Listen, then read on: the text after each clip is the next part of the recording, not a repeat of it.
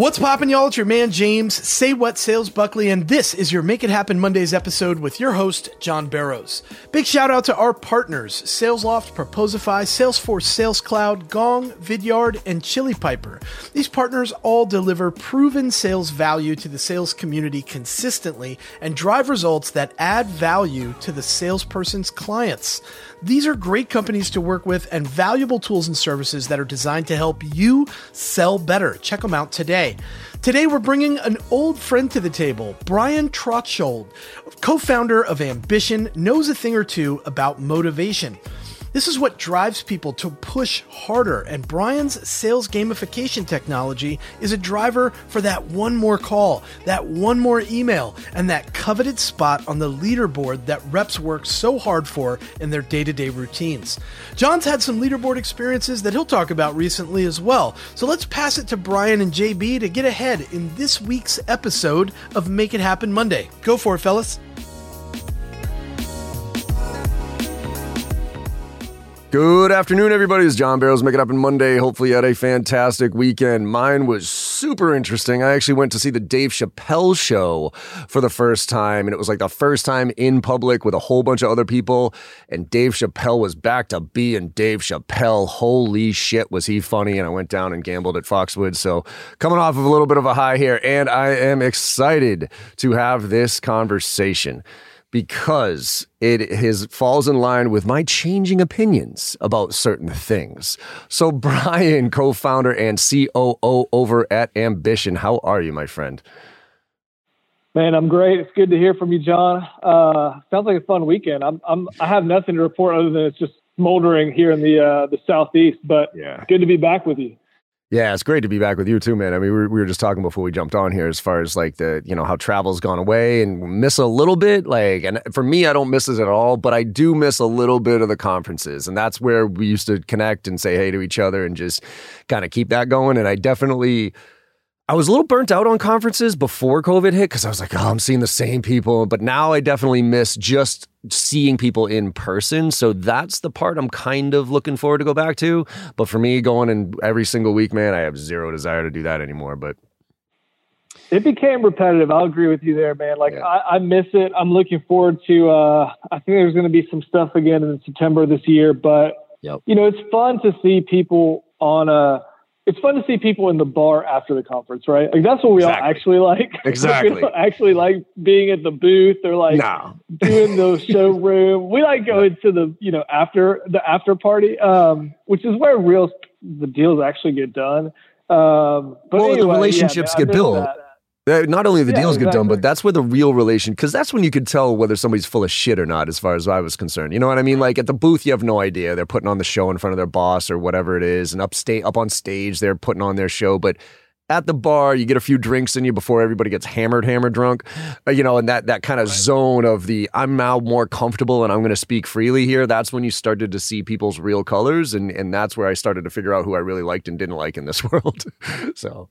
Yeah, man, I agree. And you see a couple people at a couple different conferences in a row. Like we would have that circuit. It's like, okay, well now I know who I'm going to make sure I hang out with and have a drink with versus the people I'm like, I don't even want to see them during the day. I'm exactly. trying to avoid wherever their booth is. I, I know exactly the feeling. We can go down a rabbit hole on that one too, my friend. But let's not do that. Brian, tell us tell us a little bit about where you're coming from here, because you you have been a co-founder of multiple companies coming up to this one, right? So give us a little bit of your background and then tell us a little bit about, about what Ambition's all about, so that we can dive into today's conversation, which I think is going to be a real interesting one here.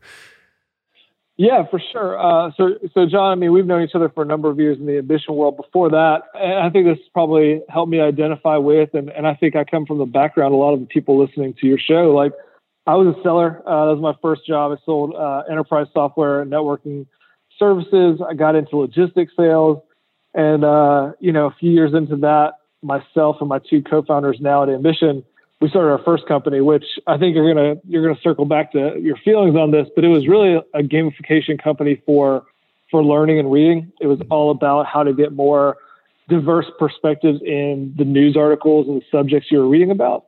That was cool in concept. Uh, I think it's actually still really useful, but it's really shitty business and it's hard to make a good company out of. yeah. uh, and so we spent a ton of time thinking about how to, you know, incentivize and motivate people to you know, read different things, take action in some way. And then um, almost eight years ago, we we had a really special conversation with uh, what ended up being our first customer, and they were like, "You all are doing this cool stuff for for reading and knowledge and news. Like, what if you did it for for sales? Like, what if you helped us get our at the time their brokers to do this kind of formulaic sales process?" And we were like, "That's stupid. that's, a ter- that's a terrible idea. Um, and we ended up doing it, uh, and it was actually really effective. And it was it was kind of a turning point, light bulb moment in my career and in our lives. And you know, here we are, seven years, eight years later, still uh, working on that. So you know, I've done everything from you know, making 100 cold calls a day to uh, you know onboarding customers to going like you used to do, flying a plane and go train people on how to utilize ambition or how to uh, utilize ambition to make their people more effective. Um, and you know, here we are today doing it on Zoom and, and doing it on on webinar. So it's been a fun journey. Uh, high high level ambition is a a sales coaching and gamification platform. We think it's uh, kind of the future of sales performance management. Uh, it's a more actionable way to change behavior to get people aligned, motivated, uh, inspired to do work that that they care about. Yep. And uh, yeah, it's, it's a ton of fun. Love it, man. And you guys have been doing fantastic. We were talking before about how COVID's really kind of there's there's some companies that, that really got crushed, obviously for very, for obvious reasons. But then there were some companies was almost right place, right time, and right need. Right, all of a sudden everybody went home, and the coaching sure. became less of a armchair quarterback type. Let me pop by and listen in. To oh my god, I'm now sitting at my office or I'm sitting in my house, and I got 20 reps now how the hell do I coach them and keep them motivated? I mean, the thing that was really interesting for me was our value proposition shifted dr- pretty drastically when everybody went remote. We're always about KPIs and you know and you know all that stuff and increasing conversion ratios, blah blah blah. But I got so many conversations with executives being like, I just need somebody to come in for with a different voice and give my team a little bit of hope, a little bit of motivation, so that they can keep going through this because they're drowning right now. And I always joke around about you know sales is brutal it it used to be uh, you know the way that we dealt with that was being in a you know being in a uh, you know bullpen with a whole bunch of other reps getting our asses handed to us but we could at least co- commiserate with them and go grab drinks with them right? Now we're sitting by ourselves so if you get your hand, ass handed to you by yourself at your house and you either got your roommates who have no idea what you do or your cat sitting behind you like it's just this kind of spiral downwards that is hard to get out of right Oh, absolutely. I appreciate you saying that about people being at their house and you know dealing with rejection or or just the grind. Like even if you're even if you're fucking great, you're still going to get a lot of no's and rejection yep. and calls that go sideways. And you know what we found, and, people think this is just like young reps. It's not like mm-hmm. if you're at your house and you're doing calls or you're following up with some prospects who's just dragging their feet, and you could play Xbox or watch Netflix or go walk your dog or anything other than like yep. you know, the, take the next step, take the next action. It, I, I, don't know about you, but it got really easy to do that for a lot of people. Mm-hmm. And it's really hard, I think, for folks to, uh, you know, hold themselves accountable over time, but also get the energy you mentioned. I mean, all of the rituals around managing salespeople, motivating teams, it was, it was largely built for an in-person, mm-hmm. in the office world, like you said, in the bullpen. Uh, that's how I grew up in sales, and like yep. that all just went away like that. And people have been, I think, really trying to grapple to figure out how to how to move forward and recreate some semblance of that. Yeah, and I'm I'm glad you brought up the you know the not just for the younger kids anymore, right? Sure. Because and I, and and this is where I'm coming from. This when gamification first really started hitting, right now, again, I'm a 45 year old man, Gen Xer here. Like, I was like, here's your, ter-. like, my whole mentality in sales growing up was give me my territory, give me my quota, and get the fuck out of my way.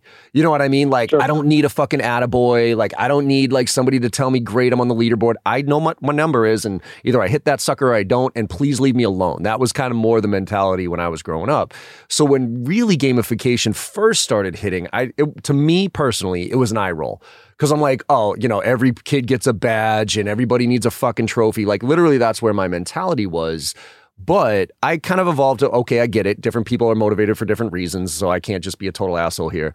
Um, but then, and I'm going to couple this with something you've talked about a lot, which is uh, Peloton.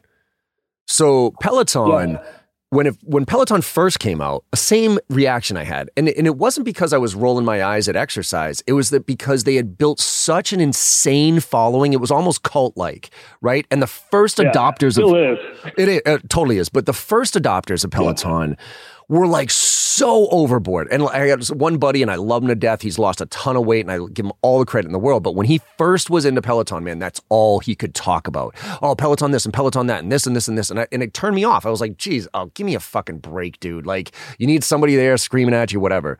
Fast forward, COVID hits. Uh, we're all home. Uh, I'm out of shape now, right? My blood pressure's on the rise, all this stuff. Cause now I'm not running around doing my thing. I'm, I'm sitting in my right here doing these trainings, right? So my wife gets me the Peloton for Christmas. Right, basically saying you're a fat ass, you start working out, uh, and I- and I'm like, "Ah, really, okay, whatever. But then I get on the Peloton, and there's that big screen in front of me and I choose an instructor and I choose my, you know, and I choose the music that I like and I choose the length and I'm like, all right, you know, I'm, an, I'm a beginner, so let me choose that. And I get somebody in front of me motivating me, telling me what to do. And I'm not a gym guy. Like I hate going to the gym. I definitely need somebody like a personal trainer to kind of say, all right, John, do this, do this, do this. I'll do it and I'll go to the boards with it, but I need somebody else. Got so with that, all of a sudden, then the leaderboard came out, and I found myself pump, pumping a little bit harder because I didn't want Sally six five four coming up on me, right, and that type of thing. And I started realizing, all right, I get it. I I, I get this. It's a community. There's a le- uh, and then I started thinking about gamification and putting it in a different light in general with this at home stuff. And how it's almost like if I were to really peel it back, I gamify a lot of stuff without technology, but I do it my own myself. You know what I mean? Hey, if I do this today, I'll get to do that. You know what I mean? If if I make these 10 calls, if I do this type of thing, then I'll take a walk for 30 minutes and I'll reward myself, right? So I realized I kind of started peeling it back that my perception of the eye roll of gamification was was really a perception as long as you're doing it right.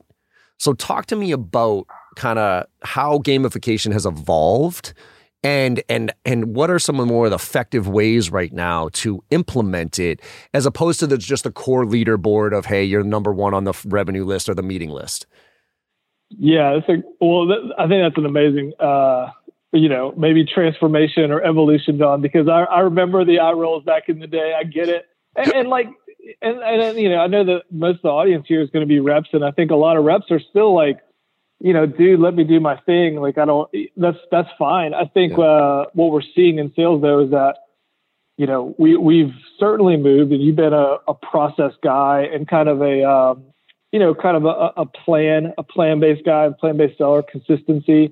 Um, and you know, we've moved from a world where it's like, hey, I'm just going to hit my hit my quota, and however I do it, like mind your own business. Mm-hmm. To a lot of organizations now are like, we know what works, so we're going to give you a good path. You don't, if you don't want to do the path, you better hit fucking quota. If Yeah. you if if you do the path Yeah. and it doesn't work, maybe we're going to be more lenient, or maybe we're going to figure out the areas where you're you're weak or or you can improve and we're going to like lean into those areas and so you know as a rep i would i would come at it from you know if i want the highest um if i want the highest likelihood of success because you know if i'm you know my first version of me coming out of college you know making 30 grand a year base like for Yeah. 3 months and then i got to like flip it into all commission mode yeah I want the highest likelihood that I'm going to hit commission, right? Like to tell me the formula, I'm going to follow it. And so I think that's where we see a lot of people uh, have success early on with it. it it's like um,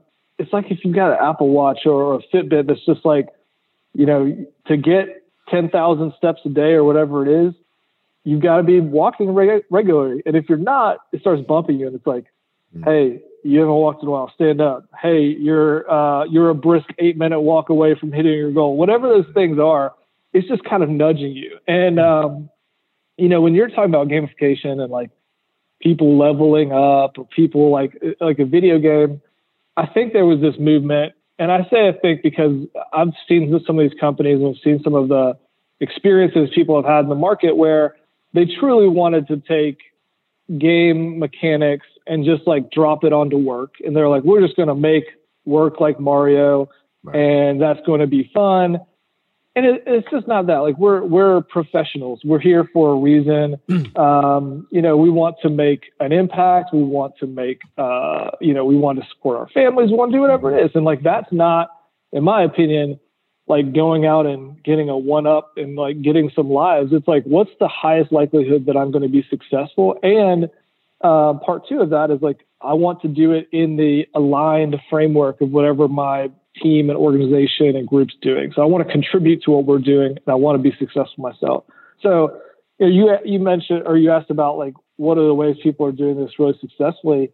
You know, a few things that we see all the time and we dog food our product. We're we're fully remote right now. We've got we're hiring people all over the the continent. Mm-hmm. Um, like we're trying to do as much as we can that that has very clear metric driven goals. So like whatever whatever role you're in on the revenue team, you know uh, what your individual targets are daily, weekly, monthly, quarterly, and you know how they impact your team based targets. And so everyone's always on this progression.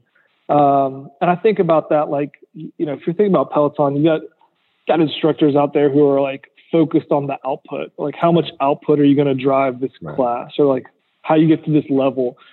Similar type thing. Like if you want to impact our sales development team, this is what we need to produce every single month. And, you know, here's the best way we've seen people get there is by doing this many calls, setting this many meetings, having this many conversations.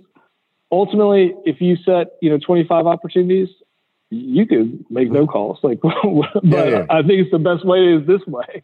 And then, well, you know, we're continually doing team-based incentives around that. So like it's all trying to get the the team ultimately to collaborate and be on the same page. Like, hey, if you and I are working together and we're both seeing each other's performance, it, it not only incentivizes us to share more and like say, hey man, this is what's working for me. Mm-hmm. But if you're, you know, if you see me behind, you're going to be like, hey dude, pick it up. Like we've got some, we've got some incentives over here if we go hit this number.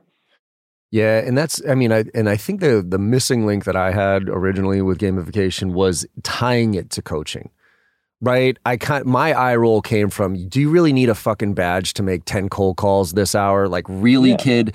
You know what I mean? But but to your but the biggest challenge that I see as a leader and insights, right? Like CRM. CRM's almost always a carrot there's I'm I'm sorry, almost always a stick. There's almost never a carrot, right? right? And people wonder why why are my reps not using CRM? Well, the reason they're not using CRM is because you're asking them to input a whole bunch of data, which is admin time and all this other stuff, and you're showing no benefit other than yelling at them about their numbers not being accurate. But if you were right. to take the information from the reps, analyze it, and then come back to them with coaching plans to say, hey, by the way, if you track all these things, I'm now going to come back to you in two months, three months, four months to show you where you're good, where you're bad, where you need coaching. And then I'm going to give you coaching for that specific thing so you can level up. That's what most companies miss with the CRM. And that's what I think we can do, right? Obviously, with ambition, but also with gamification. We're not just gamifying make 50 calls today. We're not just gamifying, did you hit your quota, but we're gamifying, hey, did you update your CRM? Them? Did you, you know, uh, get a referral today? Did you, you know, whatever those things, whatever the the the things that we want to motivate people to do that give us data as an organization that we can then analyze and create individual coaching plans. That's how it all comes together. Totally. I think that's been one of the most rewarding parts about the the ambition journey. And like I'll admit, like when we got into the business and we're doing it first level, it was just about like how do we make competitions suck less? How do we make like this whole because um, like every organization I've ever been a part of or, or talked to does some type of spiff or contest yeah. or incentives and like if you're not like a really really badass rep, like a lot of people roll their eyes because they're like, well, I'm not going to win, like I don't care. So so the first thing was like, how do we make it so that the majority of people at least are like care about this because right. the organizations are always putting a ton of money into spiffs, President's Club, mm-hmm. reward, whatever, and it's going to like the same eight people who are like all the time laughing, yeah. laughing about it, and like you got to normalize the playing field a little bit because if you yeah. get the the middle 70% to actually like buy in and level up 10% or do a little bit more than they would normally, yep. it has a big impact. But yeah, the last few years, I mean, we've we've been listening to the to the customer. We've been spending a lot of time, especially with large enterprise organizations, and you know, we've we've kind of been really focused on this whole metric driven sales management. Like how do you get this kind of feedback loop to be very rapid, where not only does a manager have the insights that are coming from CRM or from ambition about who could be better or where there's people are off track, and then they can go proactively manage and coach to that, but also letting the reps know because I think I think it's um, I think it's almost like a, a an insult to reps to sometimes we're just like they don't know they don't want to know like the people especially you know i think in your generation my generation like i want to look at that stuff i want yeah. to know if yep. i'm off track i want to know if my peers are doing something uh, they're taking a different approach than i am that i could replicate or i could at least like you know kind of uh, you know dropped off of to be better and to, to be more effective and uh, ultimately make more money or be more successful so how do we get that feedback cycle with the data and the insights spread across the organization both as coaches and managers utilizing, but also just get it into the hands of the reps. Yeah. Yeah. And I think, you know, one of the things I'm curious about because competition you know, I think I think sales obviously is competitive. If you're not competitive, I wonder how successful you can be in sales. And I don't mean you don't have to come from a sports background or any of that stuff. Like I think that's a little bit cliche at this point. Um, but I do wonder, and I'm curious from your perspective because I know you've seen the data uh, based on your end. You know, the kind of that bro culture factor, right of like the competition and this and and it and it really ostracizes a lot of women who are just like that's not that doesn't motivate me. So where have you seen kind of you know success and failure when dealing with multiple generations multiple genders that type of thing and how and, and really trying to avoid the bro competition factor of sales that most sales unfortunately is known as so that we can make this more inclusive. What are some of the if we can maybe talk to the audience about some do's and don'ts as far as competition i think that'd be great. Yeah i mean i will admit you hear us talking about it right now two guys and we're probably more similar than than different in these ways and like you can hear us kind of like leaning into that. Yep. I, I think the reality is that when we see really successful um, when we're talking to a really successful customer, it's not because they're like, you know, hey, who can make the most, who's going to make the most calls by by 5 p.m. today? Because like, you know, we're we're ringing the bell and we're all beating our chest. Like that's not that's not right. the thing. I think the organizations that are great and the leaders who execute really well with with our tool and, and gamification and, and using metrics like this, they try to be really clear. And we we advocate and try to train people around this all the time. Like let's talk about why we're doing why why these metrics are the ones you're focusing on and why have you set the targets or the or the uh, expectations the way you have? Because everything shouldn't just be like an activity. It can't all be like how many calls or how many emails. There has to be activity that leads to objectives. Ultimately that's going to lead to outcome it lead to outcomes. And so thinking about it kind of linearly like that in typical sales process mm-hmm. um, and you should be able to have a through line from if you're doing this set of activities, prospecting, reaching out to people, setting meetings, whatever, creating opportunities, it's going to lead to pipeline, you know, healthy uh, opportunities that are further along in the cycle. And then ideally, if you're effective, it's going to lead to quota attainment, deals closed won, whatever.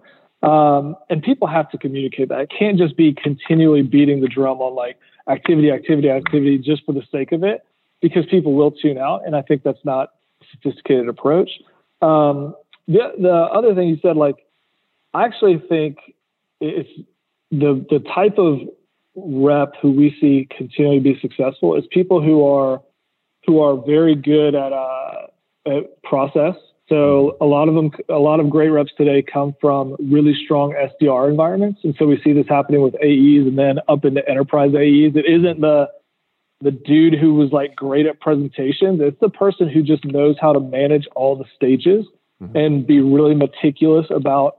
Okay, I know that John is not actually a an advocate or a champion until I see until I hear these phrases. I know that it's not ready to be a um, you know, whatever whatever you're using until whatever, I hear yeah, whatever like methodology people are using right yeah. now, like and until they say like we have the budget, you're the vendor of choice, whatever it is, like you know, that's all that's all changing and it's becoming very scientific. It's becoming very, uh, like I said, meticulous. And so when people align those whatever methodology they're using um, to the metrics that they're tracking and the metrics that matter, the the type of rep or the personality of rep matters so much less. And now you're really giving the keys to to the per, to the individual seller or sales development person or account manager, or whatever.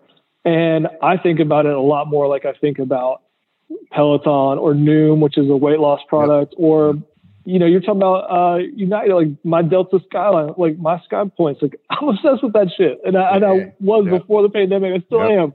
Like that's just creating a system that now I know how to maximize, and it's reinforcing, and it gets me to the outcome I want. And so that's what you have to communicate. All right, y'all, the Peloton story might have had you laughing, but that leaderboard makes a lot of sense. Creating a competitive culture can be a real challenge. Coaching to the individual based on the data that we collect makes me think a lot about those one on one meetings that I used to have with leaders that never really provided any actual value in any way. So the conversation is actually quite insightful for me thus far, and I hope you're getting a lot out of it too. Send me your sales wins. I want to get them at james at jbarrows.com so that you can be highlighted in next week's episode. This week, we're shouting out LucidWorks. My friend Lindsay Boggs is scaling her sales team and signed all of them up for JB Sales on demand.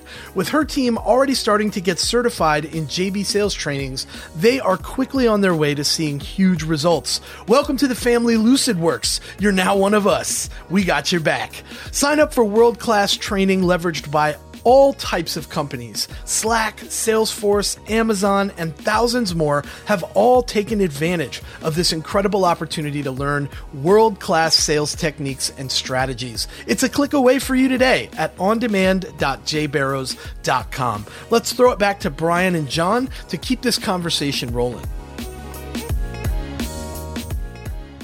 And I think that I wish more companies would take an approach to building out teams like, you know, uh, sabermetrics, right? Like in baseball. It's like, look at, like, yeah. you know, the artist versus the scientist. I'll take scientist all day long. I can teach him how to be an artist. You know what I mean? I can teach him, like, I actually find the, you said it earlier, as far as, like, if you don't follow the process, you better hit your goddamn target.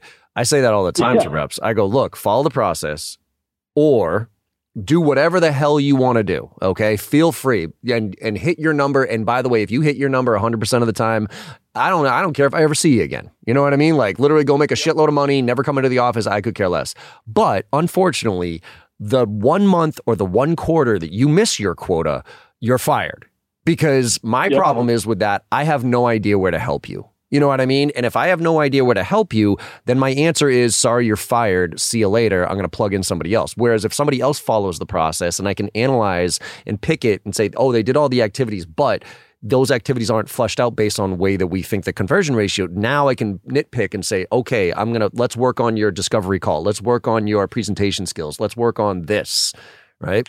Yeah, t- two things on that real quick though. Like to me, and this is where I think you know I, I really believe that we're we're helping, and I hope that you got you know people who are listening who we we help in the world out there. Like the nitpicking is unlocking unlocking potential of these reps. Like right, like if we're able to, if the if you're manager or you're a manager and you've got reps and you're able to look at the data in real time and see trends and say, I can tell that John on my team is uh, he's converting his conversations less than his peers on my team. And it doesn't take me two weeks of, of mm-hmm. like two weeks after the fact. I can do it in real time.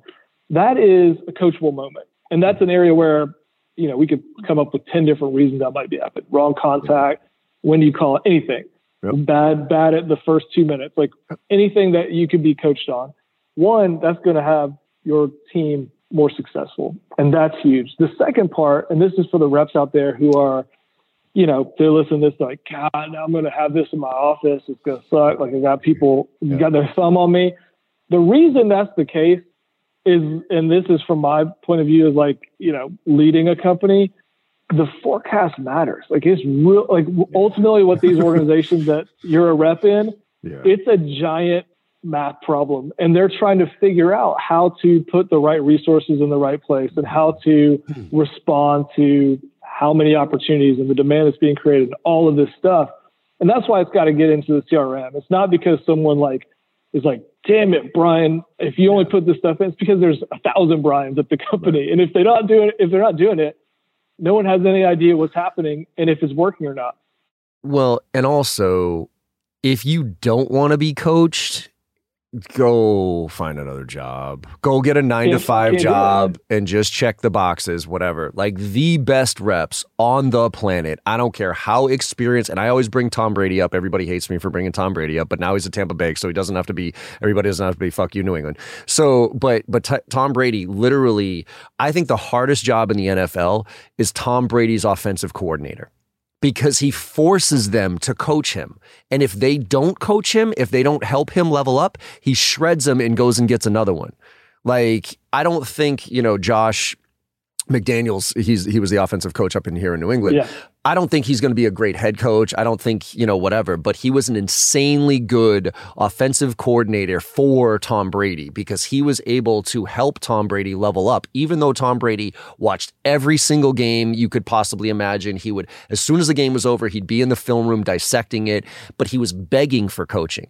And the challenge there is if I'm a top rep and I'm begging for coaching, but you give me shitty coaching on stuff I don't feel like I need coaching on, or there's no data to support why you're coaching me on something, now I'm going to get ornery and I'm going to think coaching is a waste of you, you coaching me is a waste of my time. So it's a best case scenario for me to input the data, you analyze it, come back to me and say, John, this is where you're struggling and this is where I want to coach you. And I'm telling you right now, if you're listening to this right now as a rep, if you are not begging for coaching from your management, then you might want to consider a different career because you won't get any better. You said it. It's got to be data driven. And I think, you know, this is going to be one of those silver linings, which COVID's been terrible, pandemic's yep. been terrible. But like a silver lining is that when when we were doing this in here, there's no one in our office today. Everyone's remote. Yep. Like the way that a lot of people coach is they walk by your desk as a manager. I've done this too. And I'm like, hey, John, how's it going? Everything good? And you're like, get, yep. get the fuck out of here. You're like, yeah, it's yeah, great, exactly. great, great, cool. I'm cool. Yeah, like, yeah. yeah, we don't need to do one-on-one this week. I'm good to go. That good thing go, I yeah. forecast is cool.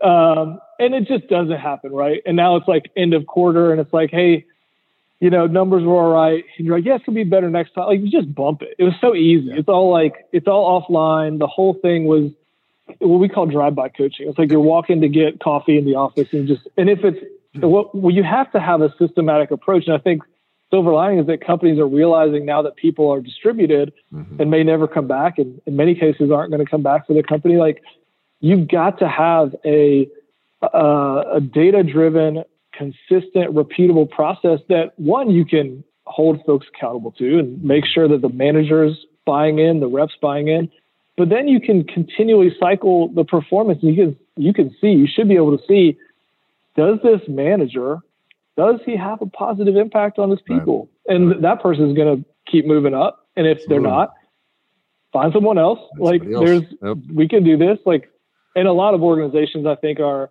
are going to be massively, uh, I think, positively impacted from that because they're not going to have people, you know, doing a shitty job managing their their folks. Yeah. No, I couldn't agree more, man. Let, let's talk about some some things. Like, first of all, I got a, a direct question, but then I want to see you know, I want to put ourselves in a position of being a rep and like I'm not get I don't have ambition. I don't have a manager that cares. Like I want to talk about how I can gamify myself. Like what are some unique ways to sure. gamify myself here by myself? But I do have a question on you know what you've seen. What what is the most unique thing that you've seen somebody gamify for positive results? Like out of all the clients you've worked with and you know all the basic stuff whatever, but like what are some of the more unique things that people gamify that you've been like, "Oh shit, that made a real difference." And I didn't even know I didn't even think of that or something like that. Man, that's a great question. I think um, well one is we've seen roles a lot more roles. We used to think about, you know, who's the most metric driven. Well, you start with sales development to management and then and then it was typically inside sales. Well, now everyone kind of looks like inside sales. Everyone has a process, whether you're a CSM or an account manager or a high dollar enterprise rep, like it's all really the same now. And so we're seeing, you know, we, we've seen really large customer success groups start to do that. And I think that's a, what they're, what they're focused on, the metric they're focused on is the ROI impact to the customer. So it's hyper driven to the customer value story there, which is, which is exciting. And I think is, highly impactful for their organization. Nice. Um, man, I'll tell you, like we've had and we've we've done a better job of saying no over the over the last few years. But we've had accountants come through, law offices, like you you name it, yeah. um, airline uh, employees, like, and we're like not set up for that. We're like, cool, yeah. thank you, yeah. but no thank you. Nurses, like all kinds of stuff, um, and we're focused on kind of a certain segment of the market. But uh, you know, I think I think the concept is here to stay, and and uh, once again, I, I would say the the more tightly people can align the the things that they're tracking and that they're focusing attention on to ultimately the success of that group of people. Um, that, that's what makes it impactful. So CSMs is probably my, my favorite one recently. We're seeing it all over the place. Very cool. Yeah, and it's funny because I'm seeing I'm seeing the CSM I'm seeing more we actually created a whole new program around customer success because I was seeing so many customer success reps come into my trainings because they got to cross sell, upsell, all that stuff, and and and kind of yep. getting them in the sales mindset without them being salesy, right? Because they're deathly afraid of being salesy, but they know they have to quote unquote sell. So getting them in, and so I mean the that, that to me, I think customer success. I'm seeing some trends right now that make me a little bit nervous for kind of the SDR, BDR world, and I'm seeing CS move further into sales. I'm seeing product led you know money from VCs yeah. going into product led um, marketing and stuff like that. So getting it in the hands of the users, educating them on how to use it, and then basically seeing where it goes from there. So it's more of a education process as opposed to a sell. You know, I'm trying to convince you of anything. So there's some interesting trends totally. that are happening right now. Yeah, so absolutely. I, I mean, I think that's absolutely true. Let me talk to you about. Uh, so let's put ourselves in the position of I'm a rep. I'm sitting here by myself uh, I don't have a manager that really gives a shit. You know, I'm, I'm trying to do my best not to go batshit crazy, but I'm having a real hard time staying motivated here, right? So, what are some? I, Leslie on my team does a great job with this, where um, you know, she she has games with herself all day long. Like, hey, if I do this, then this, and and she brought up an example because uh, we were talking about motivation a couple weeks ago on a webinar that we did, and she was like, you know, some kid that I worked with had a really fun thing. Like, he loved Skittles, right? So when she was managing, he loved Skittles, and what he would do is he would have you know twenty Skittles on his desk, and every time he made a cold call or got a meeting, he would move one Skittle over, and you know, and then he would be able to eat all his Skittles, and so it was just like some mind games that he was playing with himself, type of thing. what it, sure. what are some things without ambition? Without a great manager, what are some things that I could do as a rep to gamify my day to make it more interesting for me? Well, I think you're, I think you alluded to it before. I think if you don't have a great manager, and I've been there and I remember, um, you know, doing this uh, back at back at my first job, like no one was tracking us in real time. Like I had no insight right. to that stuff, so it wasn't like I could just pull up the the Apple Watch and see how I was doing. Right. Um, but you know, we would do the we would do the simple thing, which was like we would be you know ticking it off on a notepad next to us, and it's like right. I knew that I could get you know six or seven meetings a day. Like that was not the problem was just making enough swinging the bat enough times yep. to to get them right, like yep. in that role, and and back in the back in my role, and I think that's still the case. We see that all the time. Um, so, so that's one thing. If you're in a group, here's a here's a thing that's pretty cool we're doing, and reps could do this today. We have uh, our internal folks at Ambition. They do something called a streak pot. So it's pretty big to set four uh, high quality meetings in a day here, uh, and so the longer you can go with the streak of le- leading the meetings every day or every week, excuse me, money goes in, whoever wins the, it's just like yeah, yeah. it's it's just gambling. Like, yeah. and these guys, you know, they made it awesome. Um, and the hmm. whole company, we've got 60 people around the country watching this happen on Slack, and it's like, can Nate keep it going? Can Nate hold the streak? Um, or or Andy or whomever, and it's awesome because one, the whole company is like vividly excited about it, and two, you know, you could do it with ambition, you could do it mm-hmm. by trusting one another. You don't have yeah. to have any special system to do it. But I think what you have to figure out as a rep, and, and I think you're kind of talking about this holding yourself accountable to it before. What are the what are those kind of key metrics that actually affect you the, having the outcome you want? Because it's prob calls are great. Calls are like a, that's the movement. That's the momentum to get you moving. Um, but it's really probably more like, did I did I convert my conversations to a meeting? Did I get what I really wanted out of that? And if I'm not, I need to look at if no one's helping me out, I'm going to look internally and figure out like why am I having conversations that aren't uh, having the disposition I want, or why did that demo end so wishy washy where there wasn't a, a, clear next step? And so I, I would try to find maybe something that I know I can win every day. Yep. Like I know I can do that. That's going to feel great. It's kind of like your Peloton. But then on a weekly basis or monthly basis, like can I tell if I'm getting better? Can I tell if I'm really setting myself up for success? And it doesn't have to be super hard. Like we're probably not dealing with crazy big numbers. It's like, yeah, of the of the 10 opportunities that you created this week, you know, did you move on the stage forward or not? Like some simple stuff. Well, and I think that kind of falls in line with what I'm trying to, te- you know, talk to reps about about staying motivated, which is, you know, I you hear me all the time, science, art, and split test everything, right?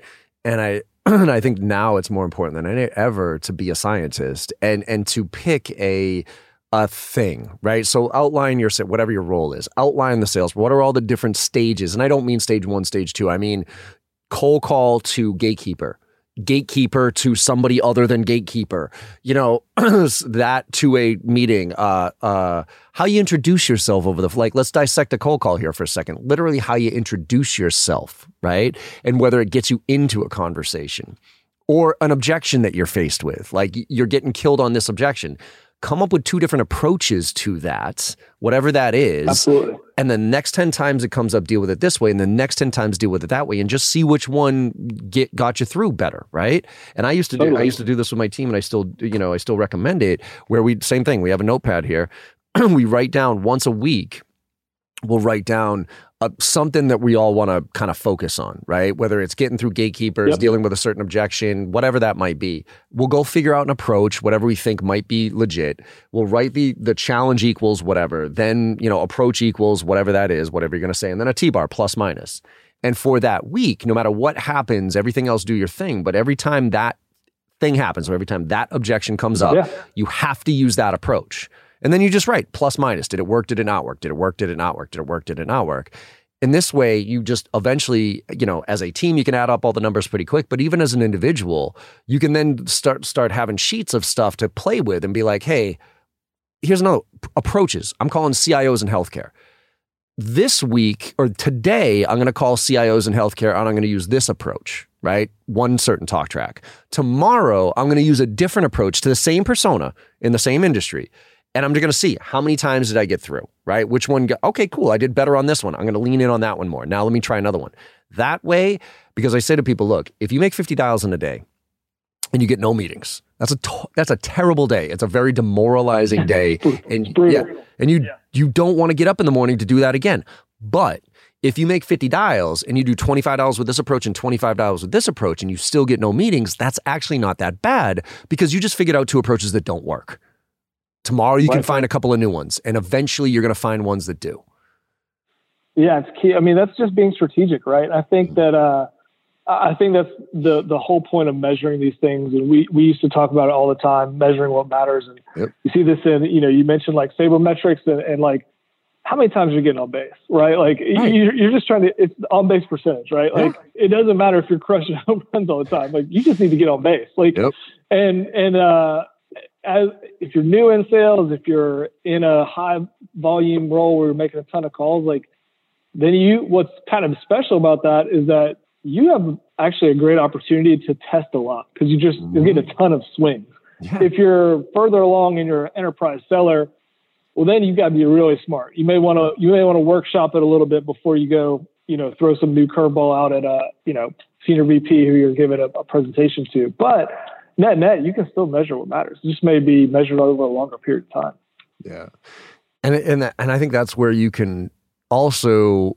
I mean, the the sometimes the gamification when it's pushed down, you're kind of like, oh, do I got to do this thing? I get it, I understand it, but I don't want to do it.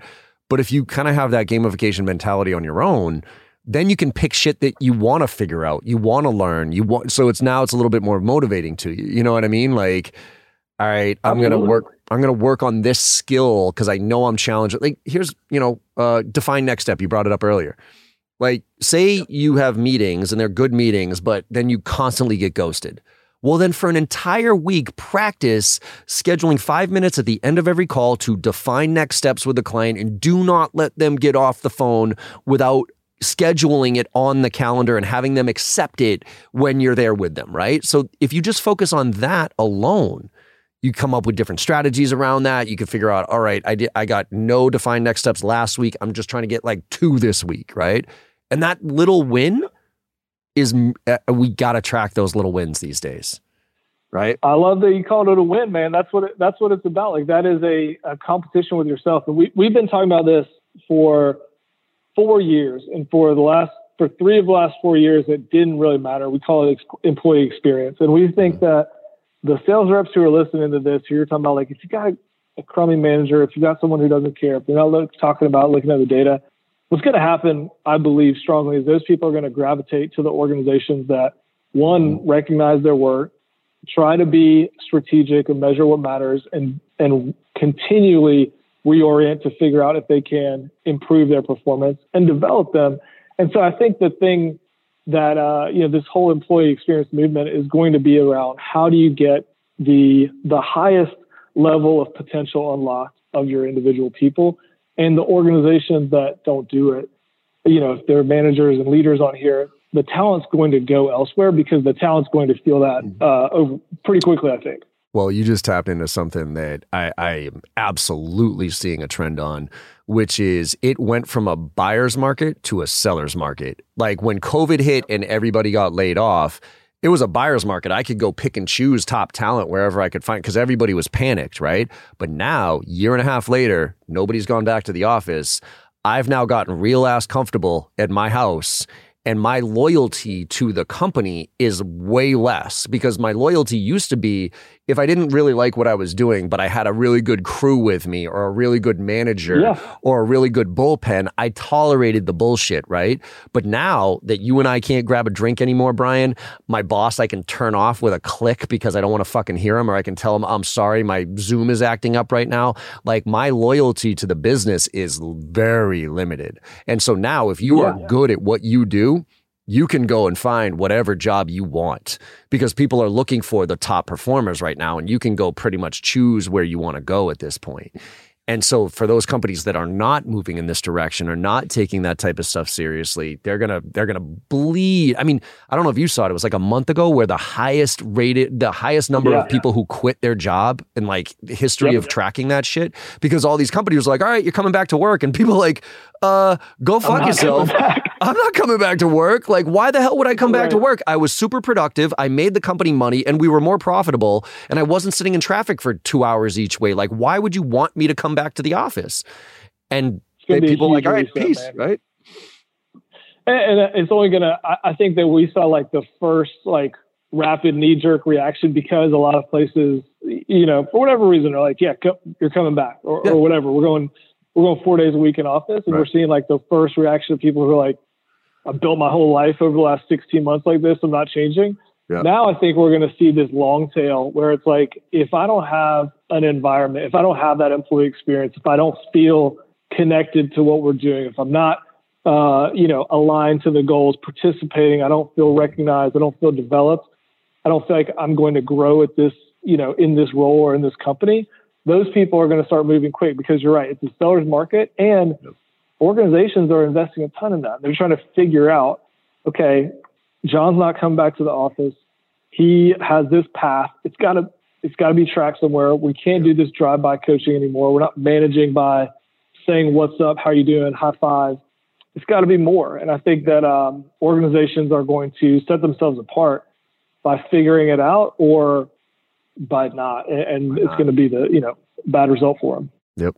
Yeah, and there's there's again there's company. I think the companies that struggled through COVID really like you know again you and me, we were the benefactors of people went home and they needed what we do, and so it kind of popped for us, and it was it was good. But there's a lot of companies that are like, I mean, I even think about, I mean, you brought up all these different uh, industries, right? I mean, restaurants and all these other things. Like, it is blatantly obvious to me that, like, I think again, silver lining, horrible stuff in general, but this kind of forced a lot of industries to relook at their whole business model and say, wait a minute, we're paying people unlivable wages here. They're not coming back to work because literally they're getting more money off of unemployment than they would coming back to work. Like, maybe just maybe we should pay our people a little bit more. Maybe just maybe we should actually come up with something that is actually a package for people to attract that. And I think a lot of the, like a lot of those obscure industries are going to have to get super creative on not just raising wages but making it more inclusive, making it more enjoyable to show up at work every day in a certain even if it is on site. Otherwise, they're going to get smoked. yeah. yeah. Yeah, well, I, I, totally agree. I think that we're going to see. I, I, think that employee experience will be a trend for for the next decade, and and you're exactly right. It's not going to be just in, uh, you know, and, we're yeah. we're living the dream. Like we're in. Yeah. I'm on a computer. I can do this work job anywhere. Yeah. But there's people who are working their ass off, and like they're gonna their play their employers and those companies are going to have to think long and hard about how do I maximize this person's potential? How do they feel like they're being maximized and that they're growing and developing and getting what they want? Because it's a two way street, right? It's not just like show up and do work for me. It's no. like, why you? Why choose, you know, ambition or, or any other company? And the t- that's the tough part, though. It's like I, I get both sides of the argument here as far as investing in employees versus the employees wanting to be yeah. invested in. Because investing in your employees, I mean, I, think the average tenure of your, you know, of a worker these days is like 18 months. So it's like, why should yeah, I spend crazy. all this money training, developing when they're probably going to bounce for another job as soon as it comes up? But on the flip side of that, if I don't do any of that stuff, they're going to flip in 18 months guaranteed, right? So self-fulfilling like, prophecy, yeah, right? it really is. so that's why I think what you're doing is really interesting because with gamification, it's not just about the employee, you know, it, it is about the employee experience. There's no question about it. It is about coaching, it is about mentoring. But as a CEO here, it's also about data collection and insights.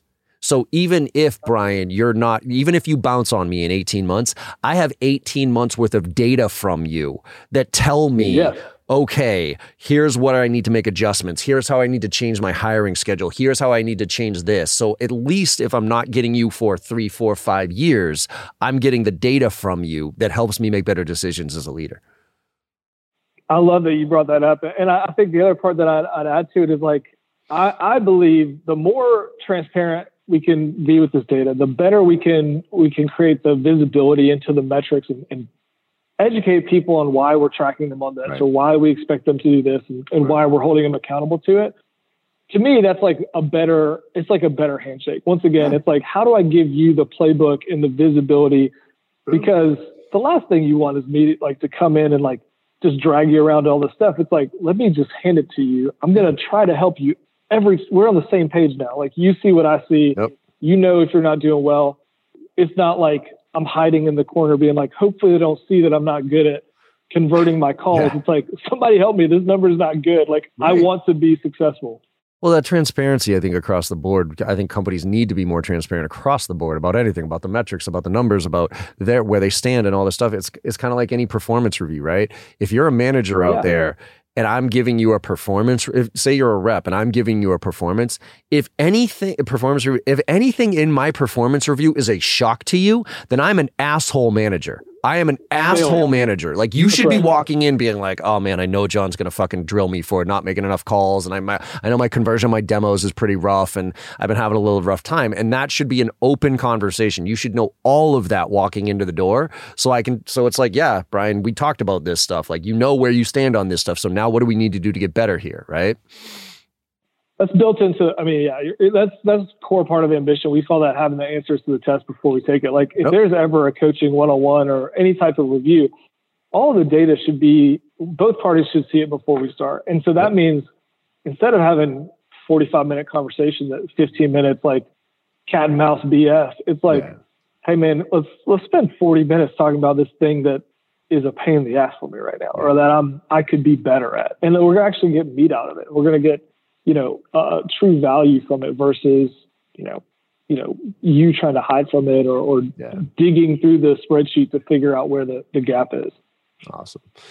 Well, man, well, look, uh, we're about up on time here. Uh, you guys have had some really cool shit going on these days. Your number one sales gamification, you got what, 300 managers or something like that. You just released uh, some metric snapshots. So, yeah. Yeah, sales. I mean, you guys are doing some crazy shit. So, talk to us a little bit about what's going on right now and where people can find out more information about you, about the company, about everything else. Yeah, well, please come find us at ambition.com. Um, you know, we we love to we put out a ton of stuff that's that's valuable to reps. Certainly, a lot of assets and, and templates and stuff for managers. So, like, please come to the site. We're always trying to answer questions for, especially you great reps who are out there who are going to turn into a manager one day and be like, mm-hmm. "How the hell am I supposed to manage a team?" That's the thing that organizations really suck at. Um, we have a ton of guides and a ton of stuff that, that is helpful for you. Follow us on Twitter, Ambition Sales, uh, at Ambition Sales on LinkedIn. Uh, but most of all, ambition.com. Perfect. And Brian, uh, pronounce your last name for me, so for everybody listening. Trout Trautschold. All right, and for everybody listening, it's yeah, it's Brian T R A U T S C H O L D. So go look him up on LinkedIn. Uh, follow him there, connect with him there, check him out. Uh, Ambition. I, I totally love what you guys are doing, and like I said, I've I've changed my opinion on gamification, and I, uh, well, I've evolved my opinion on gamification, and I think now it is more uh, more important than ever if done right. Right. I still think it's bullshit 100%. if people are just tracking stupid stuff and giving badges just to give badges. But I think when tied to coaching analytics and you know that type of stuff that's where i think this is absolutely necessary moving forward here whether you're young old doesn't matter this is the type of stuff that uh, if you want to succeed if you want to get better you got to start doing this shit and if you can't do it as an organization do it as an individual gamify your day stay motivated out there so brian thanks so much for coming on 100%. man i appreciate it thank you john i appreciate it this is great Absolutely. All right, everybody. Thank you very much. Hopefully, this got you to think a little bit, gave you some ideas on what you can do to get better. And like I always say at the end of all my podcasts here, no matter how bad your day is going, go out there and make somebody smile today. Because if you make somebody smile today, you know you had a good day, and the world needs a lot more of that. So thank you all for listening. Make it happen. And I will see you on the flip side. Cheers. All right, y'all. Brian and JB hit some high notes there when they were talking about what drives sales reps to find the success they need and work hard to earn it. We've all grown a little bit after tuning into this episode and gaining these insights, but find the sales success on your own. The guidance, the structure, and the know how all await you at your membership with JB Sales. You could be at the top of your leaderboard in less than a month. Call us your secret weapon, call us your team's coach or trainers, but don't call it quits on your growth and development. Visit us to learn more at ondemand.jbarrows.com to perfect your sales strategies today today. And be sure and follow us at JB Sales Training, all one word, on Instagram to get daily sales tips, techniques, and strategies. We're delivering there every day consistently. We'll see you next week when we bring you another stellar guest to help you sell better. Make it happen, everybody.